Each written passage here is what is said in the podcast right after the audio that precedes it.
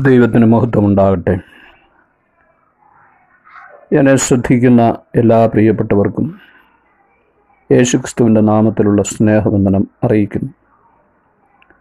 ഒരു short Bible സ്റ്റഡിയുമായി ഞാൻ നിങ്ങളുടെ അടുക്കൽ വരാൻ ആഗ്രഹിക്കുകയാണ്. വീണ്ടും ജനനം ആണ് ഇന്നത്തെ വിഷയം. നമുക്ക് ദൈവസന്നിധിയിൽ അല്പസമയം പ്രാർത്ഥനയോടെ ആയിരിക്കാം. യഹോവയായ ദൈവം നിലത്തെ പൊടി കൊണ്ട് മനുഷ്യനെ നിർമ്മിച്ചിട്ട് അവന്റെ മൂക്കിൽ ജീവശ്വാസം ഊതി മനുഷ്യൻ ജീവനുള്ള ദേഹിയായി തീർന്നു ഉൽപ്പത്തി രണ്ടിന്റെ ഏഴാമത്തെ വാക്യം. മണ്ണുകൊണ്ട് മനുഷ്യന്റെ ശരീരവും ജീവശ്വാസം കൊണ്ട് അവന്റെ ദേഹിയും ആത്മാവും ദൈവം സൃഷ്ടിച്ചു. ദേഹം ദേഹി ആത്മാവ് എന്നിങ്ങനെ മൂന്ന് ഘടകങ്ങളുള്ള ഒരു ത്രിതയ മനുഷ്യനെയാണ് ദൈവം തന്റെ സാദൃശ്യത്തിലും സ്വരൂപത്തിലും സൃഷ്ടിച്ചത്. ദൈവത്തിന്റെ ജീവനും സ്വഭാവവും സ്വയത്തമാക്കി മനുഷ്യൻ ദൈവത്തെപ്പോലെ ആയിത്തീരണമെന്നായിരുന്നു ദൈവത്തിന്റെ ആഗ്രഹം. അതിനാവശ്യമായ ഒരു ക്രമീകരണം ദൈവം ഏതൻ തോട്ടത്തിൽ ചെയ്തിരുന്നു. തോട്ടത്തിൽ മുളപ്പിച്ച ജീവവൃക്ഷത്തിന്റെ ഫലം യഥേഷ്ടം ഭക്ഷിച്ച് അവന് ദൈവത്തെ പോലെയാകാമായിരുന്നു പക്ഷേ മനുഷ്യൻ അത് പ്രാപിക്കുവാൻ അവൻ തന്റെ സ്വന്തം ഇച്ഛ ഉപയോഗിക്കണമായിരുന്നു എന്ന് മാത്രം. എന്നാൽ ദൈവം തിന്നരുതെന്ന് കൽപ്പിച്ച നന്മതന്മകളെക്കുറിച്ചുള്ള അറിവിന്റെ വൃക്ഷഫലം തിന്മാൻ ദൈവത്തിന്റെ ശത്രുവായ സാത്താൻ ഹൗവയെ വശീകരിച്ചു. മനുഷ്യൻ സാത്താനാൽ വഞ്ചിക്കപ്പെട്ട് പഴം പറിച്ചു തിന്ന് പാപത്തിൽ വീണു. പാപം മനുഷ്യനെ കീഴടക്കി. എന്നാൽ ദൈവമനുഷ്യൻ എന്ന സ്വപ്ന പദ്ധതിയുമായി ദൈവം മുൻപോട്ട് പോയി.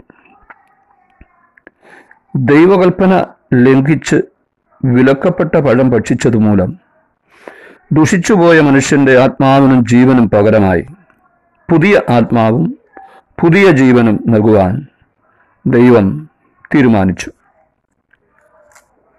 എഹസ്കേലിന്റെ പുസ്തകം മുപ്പത്തിയാറാം അധ്യായത്തിൽ ഇരുപത്തിയാറും ഇരുപത്തിയേഴും വാക്യങ്ങളിൽ നമ്മളിങ്ങനെ വായിക്കുന്നു ഞാൻ നിങ്ങൾക്ക് പുതിയൊരു ഹൃദയം തരും. പുതിയൊരു ആത്മാവിനെ ഞാൻ നിങ്ങളുടെ ഉള്ളിൽ ആക്കും. കല്ലായുള്ള ഹൃദയം ഞാൻ നിങ്ങളുടെ ജഡത്തിൽ നിന്ന് നീക്കി. മാംസമായുള്ള ഹൃദയം നിങ്ങൾക്ക് തരും. ഞാൻ എന്റെ ആത്മാവിനെ നിങ്ങളുടെ ഉള്ളിലാക്കി. നിങ്ങളെ എന്റെ ചട്ടങ്ങളിൽ നടക്കുമാറാക്കും. സ്തോത്രം. പുതിയ ഒരാത്മാവിനെ ഞാൻ നിങ്ങൾക്ക് തരും എന്ന് എഴുതിയിരിക്കുന്നത്. മനുഷ്യന്റെ ആത്മാവിനെ സംബന്ധിച്ചാണ്. എന്നാൽ ഞാൻ എന്റെ ആത്മാവിനെ നിങ്ങളുടെ ഉള്ളിലാക്കും എന്ന് രണ്ടാമത് പറഞ്ഞിരിക്കുന്നത് ദൈവാത്മാവിനെ തന്നെയാണ്. പാപം ചെയ്ത ദേഹി മരിക്കണമെന്നുള്ളത് ഒരു ദൈവിക വ്യവസ്ഥയാണ്. പാപത്തിന്റെ ശമ്പളം മരണമത്രേ. ഈ മരണം ശരീരത്തിനെന്ന പോലെ മനുഷ്യന്റെ ആത്മാവിനും ബാധകമാണ്. ദൈവം സാത്താന് വേണ്ടി ഒരുക്കിയിട്ടുള്ള നിത്യനരകത്തിൽ എന്നേക്കുമായി തള്ളപ്പെട്ടു പോകുന്ന ഭയങ്കരമായ ഒരു ദൈവിക ശിക്ഷയാണ് ആത്മമരണം. ഈ ശിക്ഷാവിധിയിൽ നിന്നും മനുഷ്യനെ രക്ഷിക്കണമെങ്കിൽ അവന്റെ പാപത്തിന് പരിഹാരം വരുത്തേണ്ടതുണ്ട്. പാപം മര മരണപ്പെട്ട മനുഷ്യാത്മാവിന് പുതിയ ജീവൻ ലഭിക്കണം. ഈ ജീവൻ സൃഷ്ടിക്കപ്പെടാത്തതായിരിക്കണം. മനുഷ്യജീവൻ ദൈവത്തിന്റെ ശ്വാസത്താൽ സൃഷ്ടിക്കപ്പെട്ടതാണ്. അത് പാപത്താൽ മലിനപ്പെടുകയും മരണപ്പെടുകയും ചെയ്തു. വിലക്കപ്പെട്ട പഴം തിന്നുന്ന നാളിൽ നീ മരിക്കും എന്ന് ദൈവം പറഞ്ഞത് ആത്മാവിന്റെ ഈ മരണത്തെക്കുറിച്ചായിരുന്നു.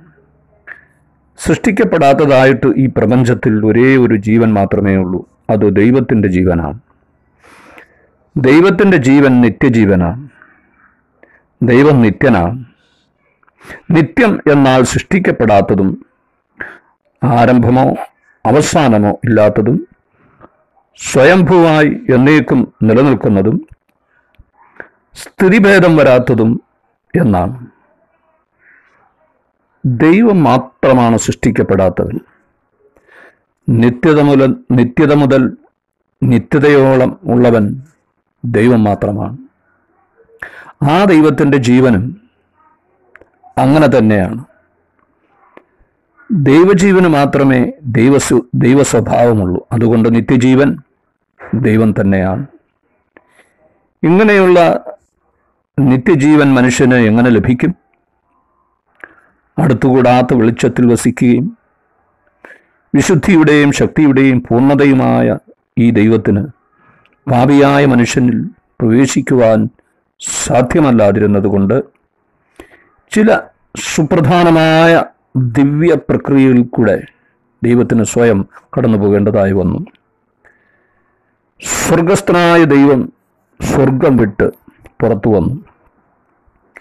ഈ പ്രപഞ്ചത്തിന്റെ ശില്പിയായ ദൈവം മനുഷ്യപ്രകൃതിയുമായി സംയോജിച്ച് മനുഷ്യ സാദൃശ്യത്തിലാവുകയും ജഡത്തിൽ വെളിപ്പെടുകയും ചെയ്തു. അതാണ് യേശുക്രിസ്തു. ഭൂമിയിലെ ദൈവത്തിന്റെ പ്രത്യക്ഷതയാണ് യേശുക്രിസ്തു.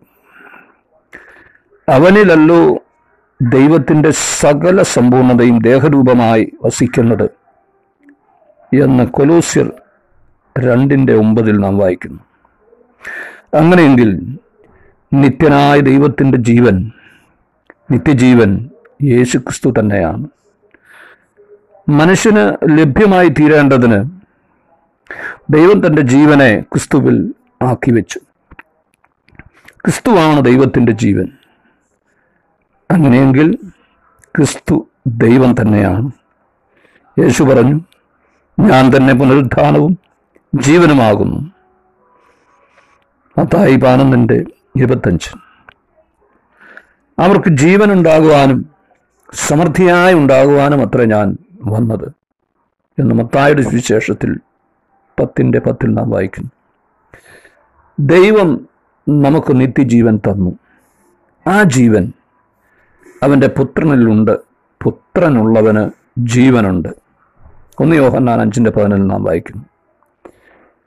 മനുഷ്യന് ദൈവത്തിന്റെ ജീവൻ ലഭ്യമാകേണ്ടതിന് ദൈവം മറ്റൊരു ദിവ്യമായ പ്രക്രിയയിൽ കൂടെ കടന്നുപോയി. ദൈവം തന്റെ പുത്രനായ ക്രിസ്തുവിനെ ക്രൂശിൽ രക്തം ചൊരിഞ്ഞ് മരിക്കുവാൻ ഏൽപ്പിച്ചു കൊടുത്തു. എന്നതായിരുന്നു ആ ദിവ്യമായ പ്രവൃത്തി. രക്തം ചൊരിഞ്ഞിട്ടല്ലാതെ വിമോചനമില്ല എന്ന് തിരുവെഴുത്ത് പറയുന്നു. എബ്രായർ ഒമ്പതിന്റെ ഇരുപത്തിരണ്ട്. അവന്റെ പുത്രനായ യേശു ക്രിസ്തുവിന്റെ രക്തം സകല പാപവും പോക്കി നമ്മെ ശുദ്ധീകരിക്കുന്നു. ഒന്ന് യോഹന്നാൻ ഒന്നിന്റെ ഏഴ്. മനുഷ്യൻ അനുഭവിക്കേണ്ടതായ മരണശിക്ഷ യേശു ക്രൂശിൽ അനുഭവിച്ചു. കർത്താവായ യേശു ക്രിസ്തു ക്രൂശിൽ രക്തം ചുരിഞ്ഞതുകൊണ്ട് മനുഷ്യന്റെ പാപത്തിന്റെ പ്രശ്നത്തിന് പരിഹാരമായി. മാത്രമല്ല യേശു ക്രൂശിൽ മരിച്ചപ്പോൾ മനുഷ്യന് ലഭ്യമാകത്തക്കവണ്ണം ദൈവജീവൻ വിടുവിക്കപ്പെടുകയും മൂന്നാം ദിവസം മരണത്തിന്റെ പ്രതിരോധ ശക്തിയെ തകർത്തുകൊണ്ട് യേശു ഉയർത്തെഴുന്നേറ്റപ്പോൾ ആ ഉയർപ്പിന്റെ ശക്തിയാൽ ദൈവജീവൻ പരിശുദ്ധാത്മാവിൽ ആയിത്തീരുകയും ചെയ്തു. ദൈവത്തിന് മഹത്വം. ഈ ദൈവജീവൻ മനുഷ്യൻ തന്റെ ഇച്ഛ ഉപയോഗിച്ച് പ്രാപിക്കേണ്ടതിന് മൂന്നാമതൊരു പദ്ധതി കൂടെ ദൈവം ആവിഷ്കരിച്ചു. ഈ ദൈവിക പദ്ധതി മനുഷ്യനെ കൂടെ പങ്കെടുപ്പിച്ചുകൊണ്ടുള്ളതാണ്. വിശുദ്ധ വേദപുസ്തകം ഈ പദ്ധതിയെക്കുറിച്ച് വീണ്ടും ജനനം എന്ന് പറയുന്നു. ഒന്നാമത് മാതാപിതാക്കളിൽ നിന്ന് നാം ജനിച്ചു. ആദാമ്യ പാപം മൂലം മനുഷ്യനെല്ലാം പാപത്തിലും പാപം മൂലവുമാണ് ജനിക്കുന്നത്. എന്റെ അമ്മ എന്നെ പാപത്തിൽ ഗർഭം ധരിച്ചു എന്ന് ദാവീദ് സങ്കീർത്തനത്തിൽ എഴുതിയിരിക്കുന്നല്ല. പാപിയായ മനുഷ്യന് ദൈവമായ ഒരു ബന്ധവുമില്ല. അവൻ പാപത്തിൽ മരിച്ചവനാണ്. എന്നാൽ മനുഷ്യന് വേണ്ടി ദൈവം ഒരുക്കിയ രക്ഷാപദ്ധതി അനുസരിച്ച് മനുഷ്യൻ ദൈവത്തിൽ നിന്ന് ജനിക്കണം. അതിനുവേണ്ടിയാണ് ദൈവം തന്റെ പുത്രനിൽ കൂടെ മനുഷ്യ സാദൃശ്യം സ്വീകരിച്ച് ക്രൂസിൽ മരിച്ചതും ഉയർത്തെഴുന്നേറ്റതും. ഉയർത്തെഴുന്നേറ്റ യേശു തന്നിൽ വിശ്വസിക്കുന്നവന്റെ ഉള്ളിൽ അവന്റെ ആത്മാവിൽ നിത്യജീവനായി പ്രവേശിക്കുന്നു. ദൈവജീവനെ നമ്മുടെ ആത്മാവിലേക്ക് സ്വീകരിക്കുന്ന പ്രക്രിയയാണ് വീണ്ടും ജനനം. വീണ്ടും ജനിച്ച നമ്മുടെ ആത്മാവിൽ ദൈവജീവനുണ്ട്. ദൈവജീവനെ സ്വീകരിക്കാനുള്ള മനുഷ്യന്റെ അവയവമാണ് അവന്റെ ആത്മാവ്. ദൈവത്തിന്റെ ആത്മാവിൽ നിന്ന് മനുഷ്യാത്മാവ് ദൈവജീവനെ സ്വീകരിക്കുന്നതിനെയാണ് ദൈവത്തിൽ നിന്ന് ജനിക്കുക അല്ലെങ്കിൽ പുതുതായി ജനിക്കുക എന്ന് പറയുന്നത്. ആത്മാവിൽ നിന്ന് ജനിച്ചത് ആത്മാവാകുന്നു. യോഹന്നാൻ മൂന്നിന്റെ ആറ്. ഇസ്രായേലിന്റെ ഉപദേഷ്ടാവായിരുന്ന നിക്കോദീമോസ് യേശുവിന്റെ അടുക്കൽ ഒരിക്കൽ വന്നപ്പോൾ യേശു അവനോട് പറഞ്ഞത് പുതുതായി ജനിച്ചില്ല എങ്കിൽ ആർക്കും ദൈവരാജ്യം കാണുവാൻ കഴിയുകയില്ല. ഭാവി നിത്യതയിൽ ദൈവത്തോടുകൂടെ വസിക്കണമെങ്കിൽ നിത്യജീവൻ പ്രാപിച്ച് വീണ്ടും ജനിക്കണം. വീണ്ടും ജനനം മൂലം ദൈവത്തിൽ നിന്നും ലഭിച്ച ജീവൻ മനുഷ്യരെ ദൈവമക്കളാക്കി തീർക്കുകയും അവനെ ദൈവത്തോട് ഒന്നായി യോജിപ്പിക്കുകയും ചെയ്യുന്നു. വീണ്ടും ജനിക്കുന്ന സാഹചര്യം എന്താണെന്ന് കൂടി കാണേണ്ടതുണ്ട്. യേശുവിനെ കുറിച്ചുള്ള സുവിശേഷം കേൾക്കുകയോ വായിക്കുകയോ ചെയ്യുന്നതാണ് വീണ്ടും ജനിക്കുവാനുള്ള അവസരം. സുവിശേഷത്തിൽ യേശുക്രിസ്തുവിന്റെ ജീവനും ആത്മാവുമുണ്ട്. ഒരുവൻ യേശുവിനെക്കുറിച്ചുള്ള സുവിശേഷം കേൾക്കുമ്പോൾ തന്റെ പാപങ്ങൾക്ക് പരിഹാരം വരുത്തുവാൻ യേശു ക്രൂസിൽ രക്തം ചൊരിഞ്ഞ് മരിച്ചു എന്ന് അറിയുകയും അത് വിശ്വസിക്കുകയും ചെയ്യുന്നു. പാപത്തെക്കുറിച്ചും ന്യായവിധിയെക്കുറിച്ചും മനുഷ്യന് ബോധം വരുത്തുന്ന പരിശുദ്ധാത്മാവ് അവനോട് ഇടപെടുകയും താൻ ഒരു പാപിയാണെന്ന് തന്റെ പാപത്തിന്റെ ശിക്ഷയായ മരണം താൻ അനുഭവിക്കേണ്ടതിന് പകരം യേശു ക്രൂശിൽ അനുഭവിച്ചു എന്നും വിശ്വസിക്കുകയും താൻ ഒരു പാപിയാണെന്ന് സമ്മതിച്ച് തന്റെ പാപങ്ങളെക്കുറിച്ച് ഓർത്ത് അനുദപിച്ച് അവ ദൈവത്തോട് ഏറ്റുപറയുന്നു. ഈ അവസ്ഥ യേശുവിനെ തന്റെ സ്വന്തം രക്ഷകനും കർത്താവുമായി സ്വീകരിക്കുവാൻ തന്നെ പ്രാപ്തനാക്കി തീർക്കുന്നു. മാത്രമല്ല ദൈവം തന്റെ പുത്രനെ മരിച്ചവരിൽ നിന്ന് ഉയർപ്പിച്ചു എന്ന് ഹൃദയം കൊണ്ട് വിശ്വസിക്കുമ്പോൾ ദൈവത്തിന്റെ ആത്മാവ് അവന്റെ ആത്മാവിലേക്ക് കടന്നു വന്ന് മൃതാവസ്ഥയിലായിരുന്ന തന്റെ ആത്മാവിന് നിത്യജീവൻ നൽകുന്നു. സ്തോത്രം. അങ്ങനെ നാം ദൈവജീവൻ പ്രാപിച്ച് ദൈവസ്വഭാവമുള്ളവരാകുവാനും അതുമൂലം പൂർണമായും ദൈവത്തെ പോലെ ആയിത്തീരുവാനും തന്റെ രക്ഷാപദ്ധതിയിൽ ദൈവം നമ്മെ വീണ്ടും ജനിപ്പിക്കുന്നു. അങ്ങനെ നിത്യജീവൻ പ്രാപിച്ച മനുഷ്യൻ ക്രിസ്തുവിന്റെ ജീവനിൽ അവന്റെ സ്വരൂപമായി വളരുകയും ദൈവത്തെ പോലെ ആയിത്തീരുകയും ചെയ്യുന്നു. ഇങ്ങനെ ദൈവത്തിന്റെ സ്വപ്ന പദ്ധതി ഒരു യാഥാർത്ഥ്യമായി തീരുന്നു. ഈ സ്വപ്ന പദ്ധതിയിൽ പങ്കുള്ളവൻ ദൈവത്തിന്റെ വിശുദ്ധന്മാരും വിശുദ്ധ നദികളുമാണ് നിത്യത മുഴുവൻ ഇവർ ദൈവത്തോടുകൂടെ വസിക്കും യേശുക്രിസ്തുവിൽ വിശ്വസിച്ച് നിത്യജീവൻ പ്രാപിച്ച് വിശുദ്ധിയിൽ ജീവിക്കുന്ന തന്റെ വ്രതന്മാരെ ചേർക്കുവാൻ യേശുക്രിസ്തു വീണ്ടും വരും. യേശുക്രിസ്തുവിന്റെ വരവിന്റെ ലക്ഷണമായി ഭൂമിയിൽ പല അടയാളങ്ങളും ഉണ്ടാകും എന്ന് വിശുദ്ധ വേദപുസ്തകം വെളിപ്പെടുത്തുന്നുണ്ട്. പല സംഭവങ്ങളും ഇതിനോടകം നടന്നു കഴിഞ്ഞു. ഇപ്പോൾ ഒരു മഹാസംഭവം ലോകത്ത് നടന്നുകൊണ്ടിരിക്കുന്നു. അത് എനിക്കും നിങ്ങൾക്കും അറിയാവുന്നതുപോലെ കോവിഡ് പത്തൊൻപത് എന്ന മഹാമാരിയാണ്. കർത്താവിന്റെ വരവിന്റെ ലക്ഷണമായി ഭൂമിയിൽ മഹാവ്യാധികൾ ഉണ്ടാകും എന്ന് തിരുവഴുത്ത് അസന്നിഗ്ധമായി വെളിപ്പെടുത്തുന്നുണ്ട്. സ്തോത്രം. അങ്ങനെയെങ്കിൽ എന്നെ കേൾക്കുന്ന പ്രിയപ്പെട്ടവരെ നമ്മുടെ വീണ്ടെടുപ്പുകാരനായ യേശുക്രിസ്തു വാതുക്കൽ ആയിരിക്കുന്നു.